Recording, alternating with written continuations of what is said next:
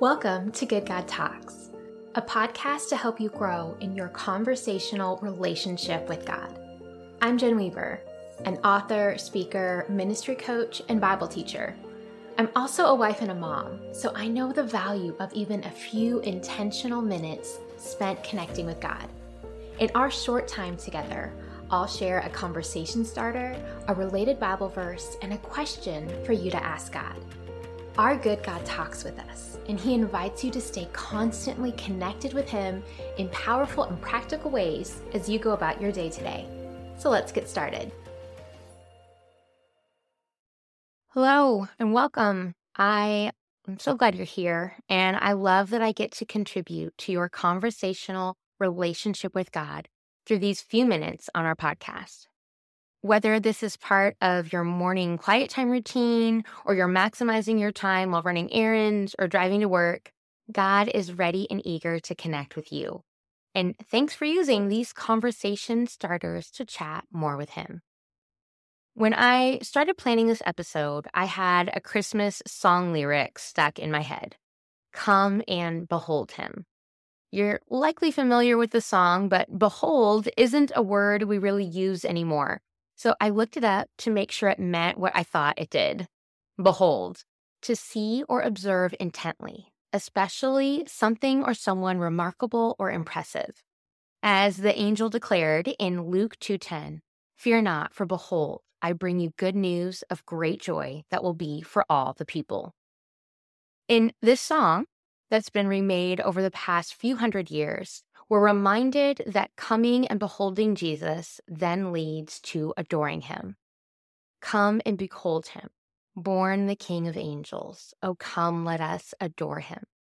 So I thought for this episode, we'd spend a few minutes beholding. Our question for today is God, I'm here to focus my attention on you. What do you want to show me? And I'm going to use our few minutes together to lead us through an activity to start off that conversation. I've selected some passages of scripture that speak to who God is, that talk of his character and his nature. And as I read, I encourage you to ask God the question as it relates to each verse God, what do you want to show me?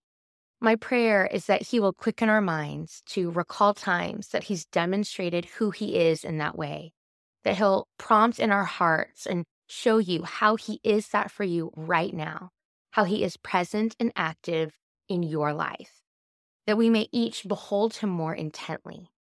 This is also a really great time for the reminder not to just fill in the blank of what you know is true or what you've heard from God before. Ask Him the question and hear what he wants to tell you today. Psalm 24, verses 1 and then 4 through 5. The Lord is my light and my salvation. Whom shall I fear? The Lord is the stronghold of my life. Of whom shall I be afraid? One thing have I asked of the Lord, that will I seek after, that I may dwell in the house of the Lord all the days of my life, to gaze upon the beauty of the Lord and to inquire in his temple for he will hide me in his shelter in the day of trouble. He will conceal me under the cover of his tent. He will lift me high upon a rock. God, as we look at Psalm 34, verses 4 through 8, what do you want to show me? I sought the Lord, and he answered me and delivered me from all my fears.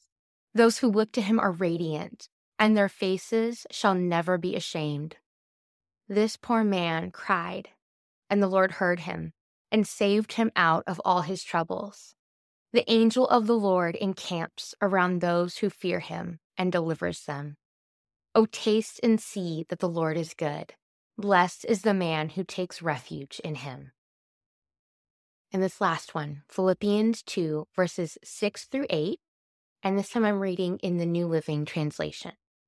Talking about Christ, it says, Though he was God, he did not think of equality with God as something to cling to. Instead, he gave up his divine privileges.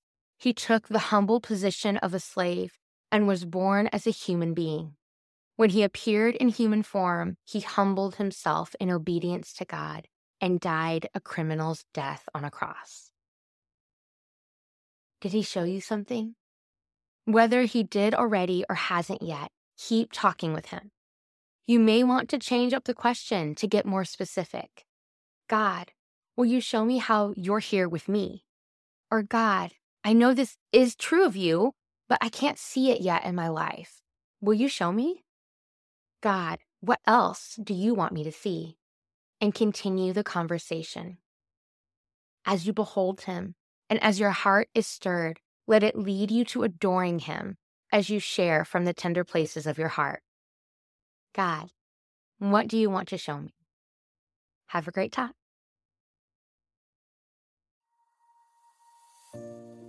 Hey, friends, if you enjoyed this podcast, I have another resource to share with you. My newest book is a fully illustrated poetry collection, and it's called A Beckoning to Wonder Christian Poetry Exploring God's Story. It's available now on Amazon, and this book is for you if you find yourself weary and stuck in the rut of familiar routines, if you know that God is around but you find him hard to notice, or if you feel like you're still waiting for the fullness of life you were promised, A Beckoning to Wonder is an invitation to know God more intimately and to rest in his goodness. And so I'm so excited to share this with you. Also, while you're here, would you please also leave a quick review and share an episode with another person? Reviews go a long way in helping other people find out about Good God Talks.